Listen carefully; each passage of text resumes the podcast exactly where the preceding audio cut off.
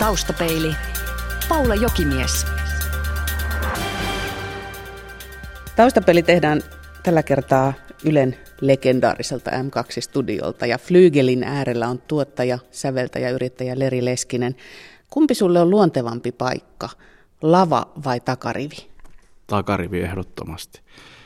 Mä oon, mä oon tota, niin, ollut paljon lavallakin, mutta jotenkin mä en ole koskaan halunnut olla mitenkään niin kuin esillä niin kuin artistina sillä tavalla, vaan mä oon halunnut diggailla sieltä takaa ja repi siitä fiiliksi. Tuottaja on yleensä henkilö, joka vaikuttaa taustalla, mutta kyllä se siinä mielessä olet vähän poikkeusta tehnyt, että olet ollut paljon myös esille esimerkiksi eri bändien johtajana tai artistien harjoituttajana. Onko sun mielestä tärkeää tehdä näkyväksi sellaista työtä, jota artistin menestyksen eteen tehdään? No, siinä on aika kova homma artistien kanssa säätämisessä ja, ja ehkä materiaalien etsimisessä, biisien tekemisessä ja muussa, niin onhan, onhan se hyvä, että porukat tietää vähän, että, että siellä, on, siellä on iso koneisto takana ja ihan kiva, jos jengi on kiinnostunut siitä, että mitä nekin ihmiset siellä tekee. Et Suomessa on paljon hienoja biisin tekijöitä, tuottajia, jotka, jotka suuri yleisö ehkä ei tiedä ja mun mielestä niillekin kuuluu aika iso arvo tästä suomalaisestakin musiikista. Olet ollut tuutoroimassa montaa aloittelevaa artistia. Mistä erottaa potentiaalin? Se nyt ei ihan varmaan ensimmäisillä kerroilla sillä tavalla näy lauluääni ja semmoinen on niin kuin ensimmäisillä kerroilla jo varmaan selviä, että osaksi ihminen laulaa. Ja sitten sit kaik, tähän liittyy niin paljon kaikkea muutakin sellaista, mitä ei ehkä niin kuin heti, heti näe. Karisma on yksi semmoinen asia, no sen kyllä ehkä näkee aika nopeasti, mutta sitten on myös niin kuin suhtautuminen ammattimaisesti tähän meidän aika hankalaa alaa, niin, niin se on joillekin aika hankalaa, mutta että Onko kenenkään kanssa käynyt niin, että tiedät heti kerrasta, että tuossa ihmisessä on sitä jotain? No on, tie, on totta kai käynyt muutamia kertoja viime aika. Sitten ehkä Suvi Teräsniska on semmoinen, josta mä niin kuin tajusin heti, että tuossa on niin kuin suuri lahjakkuus. Aikoinaan, kun aloittelin näitä juttuja, niin Samuli Edelman oli selkeästi semmoinen ihminen, että kun hän astuu huoneeseen, niin tajuu, että nyt on karismaa sen verran pelissä ja hienoa lauluääntä ja musikaalisuutta, että, että oksat pois. No mä luulen, että suurin osa meistä musiikin kuluttajista on jo huomannut sen, että, että pelkkä ääni ei enää näillä markkinoilla välttämättä riitä, mutta voiko syntyä semmoinen hiomaton tähti, että pärjäisi Suomessa esimerkiksi pelkällä äänellä tai biiseillään, ilman että joku ottaa varhain siipiensä suojaa ja rupeaa opastaa, mitä tarvitsee tehdä? Niin, toi on hyvä kysymys. Mä en osaa ihan tuohon silleen vastata. Voihan semmoinenkin sekä käydä, mutta että mutta yle, yleensä sitten, jos on niinku taitoa ja, ja on karismaa ja sitten siellä kyllä niinku tulee sitten apujoukkoja aika nopeasti mukaan, jotka sitten jeesaa, koska tässä on niin paljon kaikkia sellaisia asioita tässä meidän alas, joita niinku kokemuksen kautta vaan tiedetään. Ja, ja sitten sen takia on hyvä ohjailla sitten artisteja, sitten, jolta aina tietenkin kysytään, että mitä sä oot mieltä ja niin poispäin, mutta että kyllä tukijoukot on todella tärkeitä tässä meidän alassa. No sä oot maininnut tähän mennessä nyt lauluäänen ja karisman ja sitten monta kertaa sanotaan ja paljon montaa muuta juttua. Mitä ne montaa muuta juttua on, mitä tarvitaan, jotta syntyisi ihan tämmöinen ammattimainen tähti? Tässä on siis paljon, esimerkiksi mediahan on yksi semmoinen, semmoinen alue, jota, jota nykyään niin kuin treenataan ihan oikeastikin ja, ja mietitään, että mitä, miten heidän kanssa käyttäydytään ja, ja millä tavalla ylipäätänsä käyttäydytään tässä tässä maailmassa, että porukat ei niin ihan heti, heti kypsähdä. Ja, sit, ja, ja ylipäätänsä on kaikkien keikkoja hoidot ja, ja aikataulut ja kaikki tämmöiset asiat, jotka on tosi tärkeitä ja, ja taiteilijalle joskus ne on aika vaikeita ja nykyään täytyy olla aikatauluissa eikä niin kuin mielellään niin kuin myöhästytä viittä tuntia laulatuksesta esimerkiksi.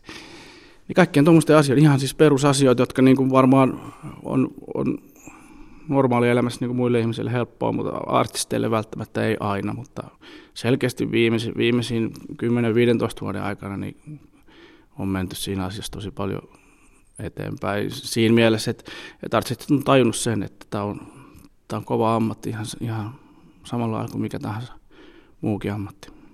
Niin mä just mietin, että löytyykö vielä sellaisia tyyppejä jostain, jotka oikeasti kuvittelee säilyttävässä sen taiteilijan vapauden viimeiseen asti, eli, eli eivät noudata aikatauluja tai, tai tekevät juuri niin kuin itse haluavat. No kyllä kai niitäkin on, mutta mä oon nyt ainakin välttynyt viime aikoina sen, sellaisilta taiteilijoista. Mutta tota, ehkä se on myös sen, että mä oon tehnyt niin kauan, että, että porukat kunnioittaa, mutta että ainakin kaikilla tuntuu olevan pyrkimys siihen hoitaa asiat hyvin ja se on musta kiva. Mutta tärkeää on kai sekin, että artisti kuitenkin itse tajuaa pitää tyylinsä ja jotenkin pitää kiinni siitä, mikä hänelle itselleen on tärkeää. No siitä mun mielestä kaikki lähtee kuitenkin, että pitää olla itsellä jonkunnäköinen tieto siitä, että mitä, mitä haluaa ja, ja minkälaisia lauluja haluaa laulaa, mitä tekstejä eri, erityisesti haluaa laulaa, että kertoo siitä niin kuin omasta persoonasta ja antaa siitä, niin kuin, ja yleensä tajuu sen todella nopeasti, että jos, jos se falskahtaa jossain kohtia. Se on musta just niin. Leri Leskinen, mikä on tuottajan tärkein tehtävä?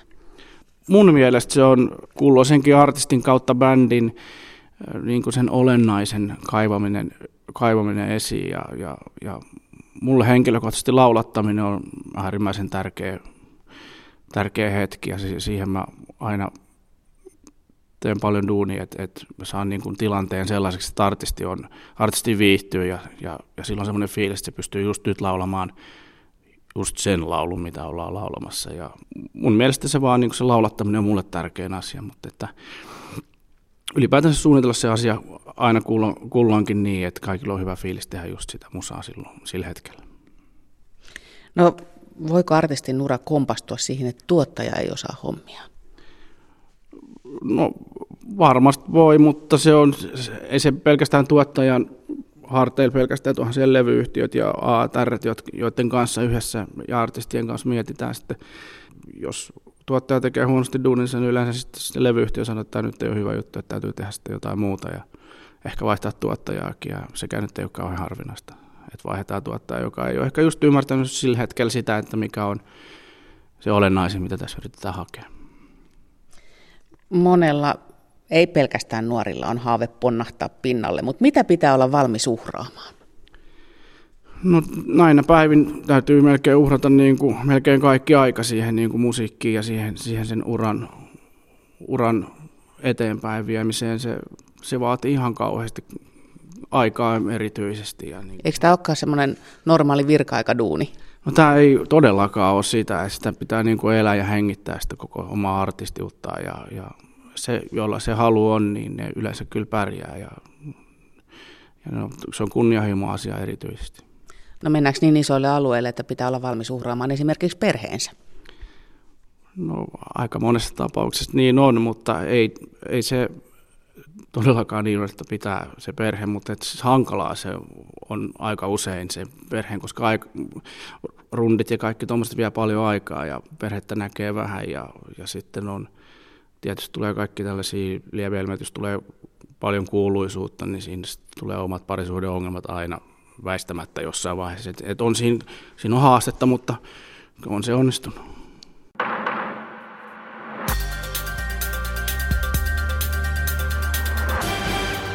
Taustapelin vieraana on tuottaja, muusikko, yrittäjä Leri Leskinen. Meillä musiikin menestystä mitataan monesti sillä, millaista kiinnostusta se herättää ulkomailla ja sitten kaihoten huokailemme, että miten ne ruotsalaiset osaa.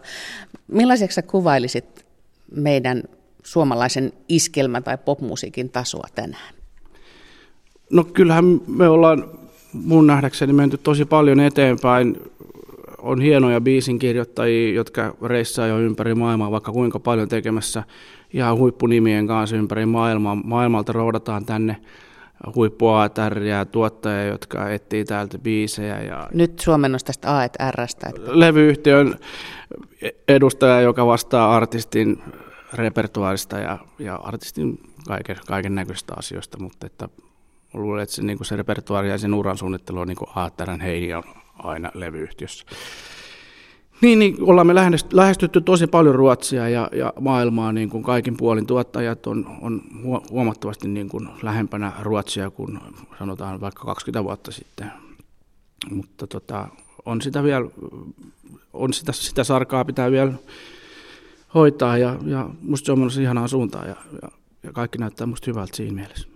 No onko se oikea mittari, että aina haikaillaan sen viennin perään, että, että voi kun meidän artistien tai meidän säveltäjien biisit soisi jossain muualla kuin Suomessa? No, no on se tietenkin, ruokahalu kasvaa sy- syödessä ja, ja, ja Suomen markkinat on kuitenkin aika pienet ja täällä niin kuin, munlaiset tuottajat, kun tekee kotimaiselle markkinoille melkein pelkästään, niin, niin sitä saa töitä tehdä ihan oikeasti niin kuin tosi, tosi paljon. Ja sitten semmoinen yksi ja muutama iso hitti maailmalla, niin, niin se on jo niin taloudellisesti niin hyvä juttu, että kyllä sinne kannattaa ainakin yrittää. Leri Leskinen, Suomessa ei tapahdu montaakaan asiaa kevyen musiikin alalla ilman, etteikö nimesi törmäisi. Sä oot tehnyt lauluja eri artisteille, elokuviin, mainoksiin, ollut Idols-bändin johtajana ja viimeisin Kirsikka Kakussa on vain elämää. Kuinka tarkasti nykyisin valitset, mihin ryhdyt? No kyllä mä valitsen jo aika, aika huolellisesti, koska mulla on aika iso perhe, mulla on kolme poikaa, vaimo, pojat on siinä iässä, että olisi kiva, että olisi kotonakin, öö, niin kyllä mun täytyy valita sitten jo, että ettei me nyt ihan aamusta yhä joka päivä 24-7, niin kyllä mä valitsen aika tarkkaan nykyään. No onko sulla se virka-aika käytössä? Mä pyrin siihen, että mulla on, mä aloitan päivät aika ajoissa, mä pyrin urheilemaan joka, joka nyt ihan joka aamu, mutta kuitenkin niin kuin monta kertaa viikossa, niin mä aloitan, mä lähden herään kuuden aikaa ja sitten mä pyrin tulee pois duunista siinä viiden, kuuden, seitsemän aikaa, että jää sentään muutamia tunteja sitten niin kuin, mä yritän elää sellaista normaalia virkaelämää, mutta sehän on siis ihan veteen piirretty viiva. Välillä joutuu olemaan pitkään ja välillä sitten on päiviä, että mä oon vaan himassa, että ei jaksa lähteä duuniin mulla ei sellaista niin periaatteessa, että mä istun kello 10 flygelle ääreen ja rupean tekemään musaa, vaan, vaan silleen, että jos fiilis sanoo, että tänään ei vaan jaksa, niin sitten mä en tee. Irtoisiko pikku improa? ei, nyt ei irtoa sulle. Kiitos. Kun tässä flyygelin ääressä istumme, niin kuinka tärkeä työväline pieno sulle on tai flyygeli? No on se, on se sillä tavalla tärkeä, että kun se on mun instrumentti, niin kyllähän sitä tulee niin kuin soiteltua, mutta että tuottajana mä oon jo niin kuin pitkä aikaa sitten ruvennut innostua kaikista muusta enemmän. Mä yritän reenaa kitaran soittoa ja, ja, ja, ja mä nikkaan kitarasta ihan hirveästi nykyään. Mä oon ostanut paljon kitaroita, mä oon tehnyt siitä oikein harrastuksia, josta vaimo tykkää todella paljon. Ja tuota, mutta se on vähentynyt tässä vuosien mittaan nyt tämä niin kuin, ihan niin kuin, nyt viime vuosina ruvennut taas treenaamaan. Oli meni monta vuotta, että mä en treenannut oikeastaan ollenkaan, kun, kun siihen tuottamiseen meni sit niin paljon aikaa ja kaikenlaiseen muuhun sovit, sovitushommeliin.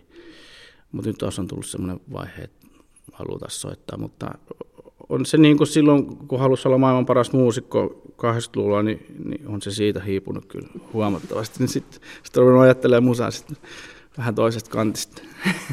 No kun sanoit sen, että ajattelet musaa toisesta kantista, mä mietin sitä, että ajatteleeko sä esimerkiksi niin kuin pienon kautta?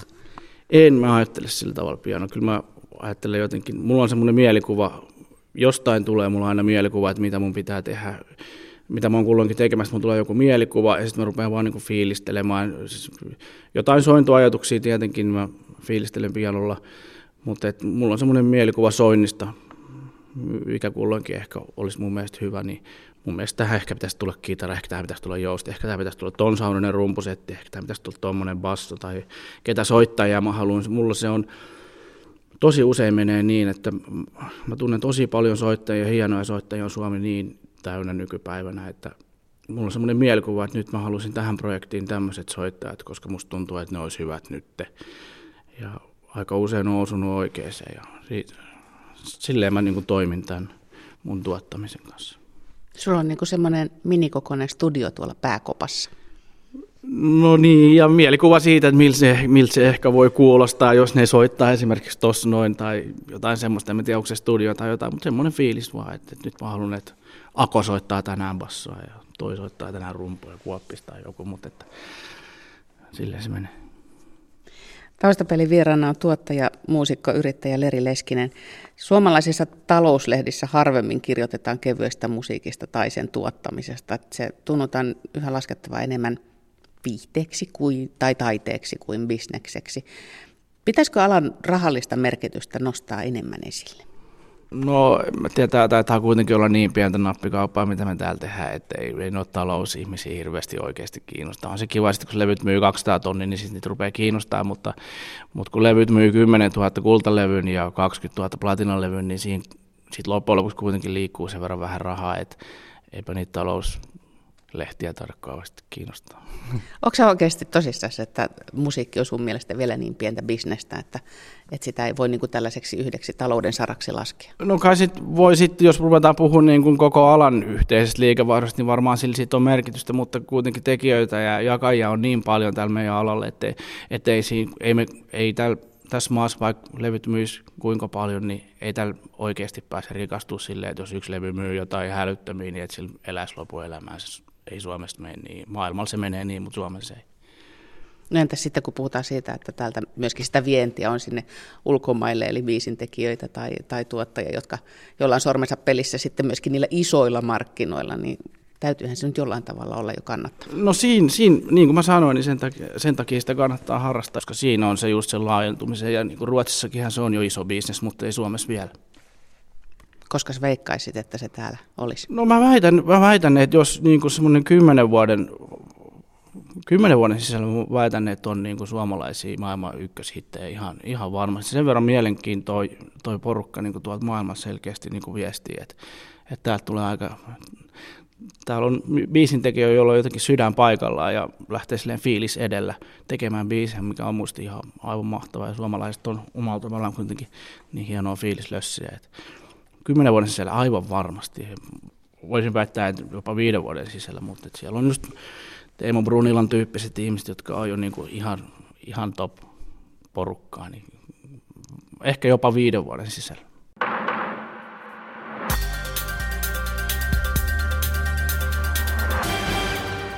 Taustapelin vieraana on tuottaja, muusikko, yrittäjä Leri Leskinen. Musiikin ostamisesta on kannettu huolta jo vuosikausia, mutta vain elämälevyjen myyntiluvut kylläkin antavat viitettä jostain ihan muusta. No se on musta tosi ihana asia, että, että niin kävi, että, että se levy ja ne levyt myi niin hyvin ja, ja mun mielestä muutenkin taas viime vuosi olla tosi, tässä oli jopa pitkästä aikaa niin kuin levymyynti vähän nousta. Onhan se huolestuttavaa se, että esimerkiksi mun pojat kuuntelee biisit YouTubesta, se on, ja vaikka mä yritän niitä kouluttaa, niin se vaan kuuluu niiden kulttuuriin ja se nyt on vain jollain tavalla pakko hyväksyä ja yrittää sitten niinku keksiä, että millä tavalla muuten voidaan saada sitten leipää tai voita leivän päälle. Yllättikö sinut, että vain elämää sarjasta ja levyistä tuli sellainen ilmiö ja vielä kaiken lisäksi aika semmoinen yhteisöllinen ilmiö? Silloin kun noita asioita tekee, on, on siinä tuotantoryteikössä, niin eihän sitä tule koskaan kelattua. Mulla oli vaan semmoinen fiilis keväällä, että, että tämä tuntuu tosi kivalta. Kaikki treenit artistien kanssa oli niin kuin yhtä juhlaa sillä tavalla, että tämä on tosi makeata ja nyt tapahtuu jotain tosi hienoa. Ja sitten kun me mentiin sinne leirille, niin mulla vielä vahvistui se asia, sitten kun mä näin sen fiiliksen, kun me oltiin siinä koko ajan siinä pöydän ympärillä ja, ja niin poispäin, niin mä tajusin, että tästä, tästä tulee hyvä ohjelma. Ja, ja silloin kun tekee tuommoista viihdettä, niin se nyt vaan on viihdettä, ei se sen kummempaa ole. Ja että se sattuu osumaan sitten niin kuin siinä sattui niin monet tähdet ole oikeassa asennossa, niin artistit oli just, niillä oli ihan mieletön kemia siinä touhussa ja, ja samoin sitten niin artistien ja bändin välinen semmoinen yhteinen fiilis oli niin kohdallaan. Et siitä tuli hyvä, hyvä viihdeohjelma ja se, että siitä tuli tuommoinen ilmiö, niin se on tietenkin aina yllätys. Ei, sille, ei sitä kukaan voi ennustaa. Kuinka paljon sulla oli sananvaltaa artisti tai niihin biisivalintoihin? No kyllä mulla oli aika paljon, että että yhdessä me artistien kanssa mietittiin, että minkälainen ja minkälaisia versioita ensinnäkin. Mulla oli heti ehdottaa, että mä halusin tehdä tästä tällaisen ja tosi monta kertaa se meni tosi hyvin. Ja nyt kun oli artisteja, joilla oli niin kuin, Erinillä on ihan selkeä oma juttunsa, hänelle on suht kohta aika selkeä, että ajatellaan, että minkälaista ruvetaan tekemään, ja sitten vaan niin kuin, hiotaan sitten pieniä yksityiskohtia siinä, ja, ja Cheekillä on sel, selkeä asia, miten hänen kanssaan asiat tehdään, tai siis melkein selkeätä. Mutta että kyllä mun ehdotukset meni, Katri oli huolestunut Cheekin biisistä ja mulle heti ehdottaa, kun mä tiesin tietenkin, että eihän hän voi ihan hirveästi ainakaan rupea räppää, koska ei se touvaisi mitenkään makeeta. Tai ehkä olisi, mutta että hän ei halunnut. No niin, mulla oli sit, mä olin säveltänyt Cheekin biisiin A-osan ja, ja sanoin, että mulla on tällainen idea. Sitten se, meni, se oli ihan onnessaan siitä ja niin oli mäkin, koska se meni kevasti. Ja samoin sillan päällä mulla oli semmoinen fiilis, että meidän pitäisi tehdä tästä tämmöinen vähän tämmöinen tanssahtavampi biisi ja se Cheekin biisistä nimenomaan. Ja eniten hän ne oli huolissaan sit niistä Cheekin biiseistä, että miten tästä, näistä tulee käymään. Ja, ja, ja musta oli kiva kuitenkin, että Kaija oli se rohkea, joka halusi sitten räppää ja hän itse sanoi, että hän haluaa tehdä sen niin. Mutta aika paljon oli jo mun ja meidän ja mun bändin ideoista lähtevä ne kaikki sovitusasiat. Ja nyt kakkoskaudella on sitten entistä suuremmat odotukset lunastettavana. Niin, tästä hänen voi vielä puhua. Sä oot itse kasvanut musiikkiin. Pienon kanssa viisivuotiaana, sit sä oot kantores minores poikia ja haitarisoittokin onnistuu. Se on varmaan ihan hyvä juttu mennä tavallaan tällaisen pitkän kaavan mukaan. No on, mun faija on, on pitkän linja muusikko ja, ja tota, mä oon niin kasvanut siihen, mulla ei ollut kai missään vaiheessa mitään edes ajatusta mistään muusta ammatista. Se faijahan toppuutteli mua silloin niin kuin pienenä, että, no katellaan, katellaan. Ja, mutta sitten mulla oli niin kova intohimo siihen hommaan, että kyllä se sitten sit rupesi opettaa mua soittamaan ja, ja laittoi mut kanttikseen ja, ja, ja sitten ogeliin ja niin poispäin. Että kyllä, kyllä faija on se juttu, minkä takia mä oon ruvennut soittamaan. Ogeli suomennetaan taas kuuntelijoille, että Oulun kylän popjatsista on kyse. Kyllä, juuri näin, juuri näin. Ja sä oot kasvanut myös isojen nimien kanssa siis, kun oot aloittanut, sä oot ollut Antti Hyvärisen ja Paula Koivuniemen orkestereissa, Danny Showssa, Kivikasvoissa ja niin edelleen. Kuinka tärkeää on nähdä niin kuin ihan tavallaan niin kuin sellaisena oppipoikana tätä hommaa? No kyllä mulle kävi, mulla on käynyt ihan hirveä säkä, että paitsi että mun faija, jonka tunsi kaikki starbat jo niin kuin 70, 60, 70-luvulta, niin mä pikkupoikana jo niiden kanssa tunsin tosi paljon niitä. Muun muassa Katri on tuntenut ihan siis 70-luvulta lähtien. Siinä oli sitten muutama kymmenen vuosi, kun mä tavannut häntä, mutta ei niin pitkiä aikoja. Mutta sitten 80-luvun lopussa, sitten kun mä sieltä Okelista, niin Antti Hyvärisen bändiin ja siitä just kivikasvoihin ja Marion Rung, siihen aikaan oli nämä ravintola floor show iso juttu, missä soitettiin oikeasti kansainvälisiä biisejä ja, ja se oli sellaista niin kuin yökerho-matskua, jos, jos oli oikeastikin niin kuin haastetta soittaa ja siellä laulettiin köörejä ja kaikkea ja se Antin koulu oli kova koulu, kivikasvit ja muut, niin ne oli tosi hieno juttu ja siinä mielessä mä oon ollut tosi onnekas. Ja on niillä merkitys, koska sitten kun siihen ikään kuin kasvaa niin, ja pikkupojasta asti, niin, niin sit mikä ei, ei tullut niin kuin ihan hirveänä yllätyksenä, vaikka joutuukin sitten suoraan te- telkkarilähetykseen, kun sitä on tehnyt, oon tehnyt ensimmäisen suoran telkkarilähetyksen varmaan niin kuin 20 tai jotain semmoista, niin vaikka se on aina jännää, niin ei se nyt niin kuin, sitten kun tekee, niin, niin kyllä se nyt vähän relaa, ettei tarvitse niin kuin, joka kerta ihan hirveästi liisterissä olla, mutta, mutta kyllä siihen tottuu. Meinasin just kysyä, että eikö sinua koskaan enää mikään jännitä? Jännittää, siis aina mua jännittää, ei, mutta mut ei ole enää sellaista niinku Uber-paniikkia niin kuin joskus. Hetkinen, en osaa soittaa ollenkaan. Kaikki unohtuu, mitä osaa. niin, niin, niin.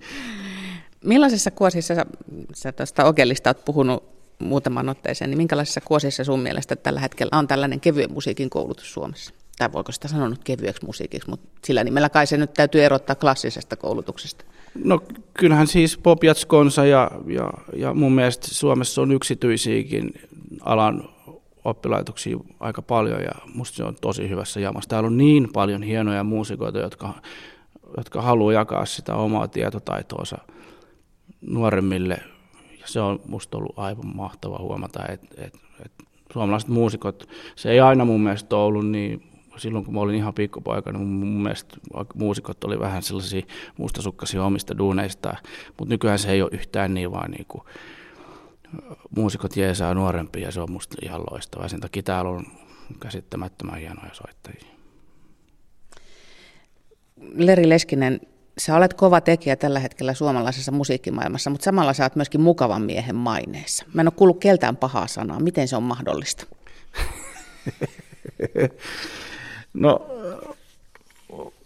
olen ainakin pyrkinyt sitten niinku olemaan silleen, että et, koska tämä on niin fiilisala, niin ainakin niinku omalta osaltani olla rasittamatta muita semmoisella niinku ylimääräisellä kiukuttelu, vaikka kyllä mä todellakin osaan kiukutella. Kyllä, kyllä se porukka, joka munkaan tekee töitä, niin kyllä tietää, että missä se semmoinen raja tulee, että nyt se, nyt se konahtaa.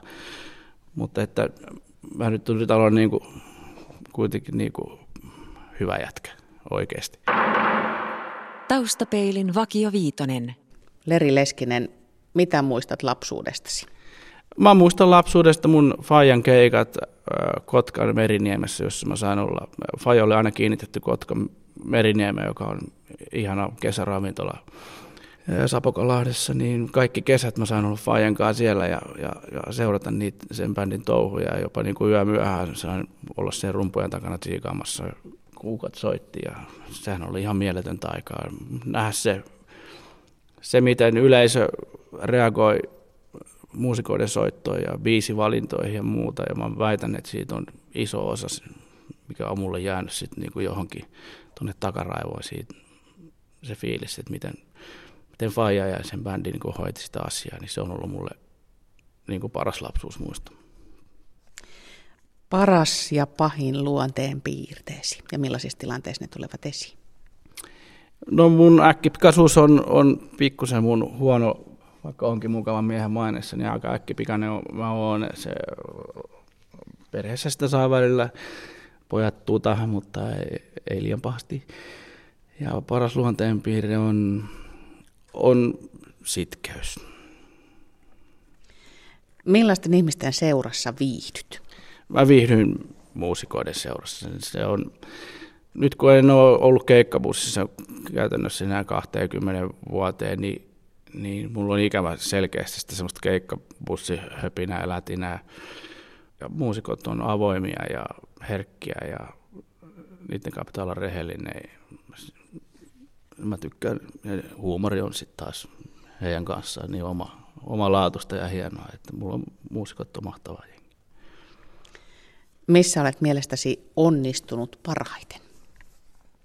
No Kyllä mä varmaan on parhaiten onnistunut tuossa mun perheessä.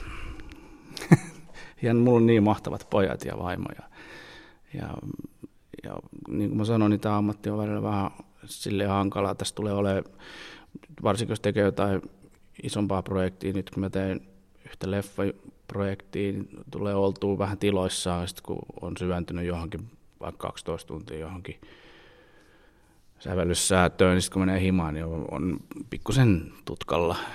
Ja se, että siellä riittää vaimolla ymmärrystä, niin se on, se on hienoa ja kunnioitettava. Millainen on toistaiseksi toteutumaton haaveesi? No kyllä, kyllä mun täytyy sanoa, että mä halusin tehdä vähän enemmän biisejä. Nyt mä oon vähän ajautunut omastakin tahdosta näihin kaikkiin hienoihin projekteihin, mutta että mulla ei oikein aika riitä tekee biisejä tarpeeksi, niin kuin lauluja ja, ja, ja ehkä halusin mennä vähän kirjoittaa ulkomaillekin biisejä ja niin semmoinen haave mulla vielä on. Taustapeili. Radiosuomi.fi.